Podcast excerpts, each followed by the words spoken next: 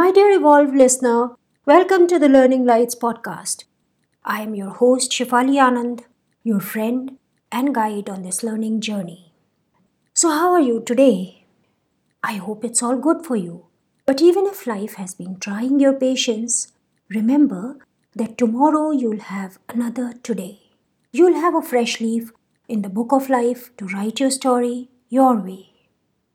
With that, I'd like to steer your thoughts into instructional design. Today, I want to give you a tiny glimpse into an instructional designer's life, and I thought it could really help if I brought you a snapshot from Sia's life.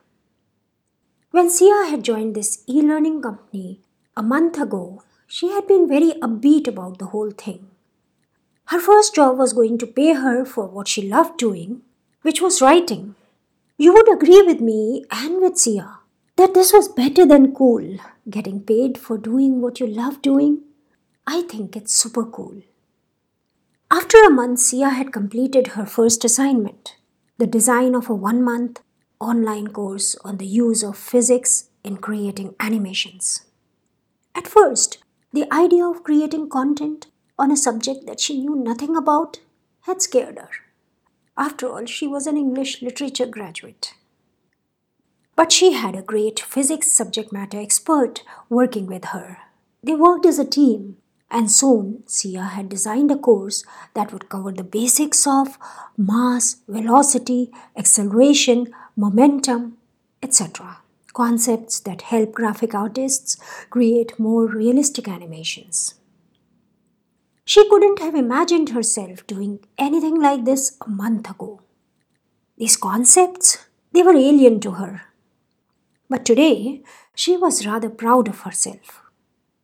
But her pride, unfortunately, was lined with anxiety. You see, today was a regular day and everything was just normal for everyone else except for Sia who opened her email with her heart going a mile a second. There it was, the email that she had been both expecting and dreading. The email that contained the design review for the online course that she was creating. And it came from none other than Vinny Bhasin. Vinny Bhasin, the ID reviewer whose strictness was legendary, had turned her whole document red. Sia scrolled to the top of the document her hands getting clammier by the second. There they were, the comments. Verbose, attention gainers missing for three of the five objectives. Examples don't map to the audience profile. Activities must be redesigned to keep the online medium in mind. Assessments are tilted in favor of the first three objectives. Indianisms abound. The list went on, but Sia's eyes had already turned misty. Did it mean that she would be asked to leave? After all, she was on probation. She blinked and cleared her vision. Then she looked at the document again and counted the comments. Seventeen. Seventeen comments on a 16 page document. And she didn't understand half the comments. Wasn't there something about constructive feedback in instructional design? Weren't the instructional design reviewers supposed to give feedback properly in a constructive way? And what had she been doing?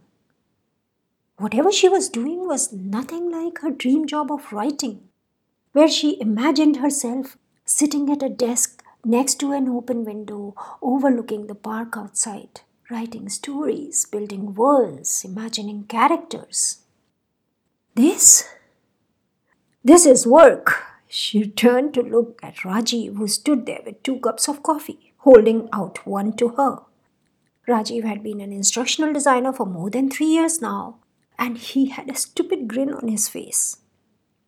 My design document got shredded by Miss Reviewer Bhasin, and you are laughing? she asked as she took the coffee. So Rajiv told her all about the life of an instructional designer. He told her that regardless of where you work, if you are an instructional designer, you will be required to do the following Write the goal and the objectives of the course or the training program correctly.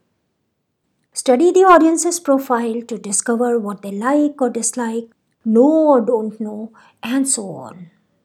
Design the course or the training program keeping the learning medium in mind, which includes stuff like selecting the right content to deliver for each objective, finding examples that will make sense to the audience and help them understand the concepts, creating and finding the right kind of activities for practice, and creating assessment activities and questions against each objective.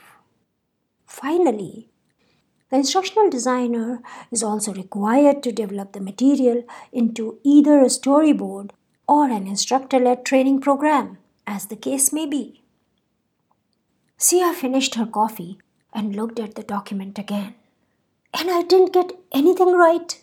Hey, don't feel bad about it, said Rajiv. This isn't something that you learn overnight. It takes time. Winnie's reviews will show you your improvement areas. If she says nothing about something, trust me, that's where you already shine. Sia scrolled through the document again, now scanning the document for what had escaped Winnie's review wrath. No comments on objectives or their complexity levels. No comments on the scenes I visualized, she said. Then she looked up from the document and asked Rajiv, Does it mean I'm good at them? Rajiv nodded. I'll let you into a secret, he said. My first document came back with 31 comments. I remember because I had turned 31 on the day I received the review. And I'm still here, so everything is fine. Sia smiled. She was doing great. But something niggled. Rajiv was 31 when he had joined as a fresh instructional designer? Rajiv smiled.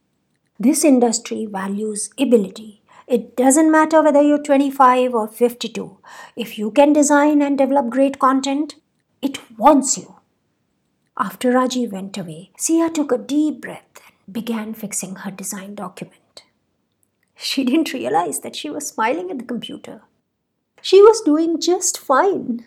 My dear listener, an instructional designer must do many things, but the core of it will always remain creating great content for their audience.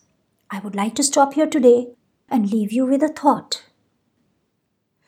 In cognitive disciplines where you must use your brain and not brawn, it doesn't matter at what age you begin.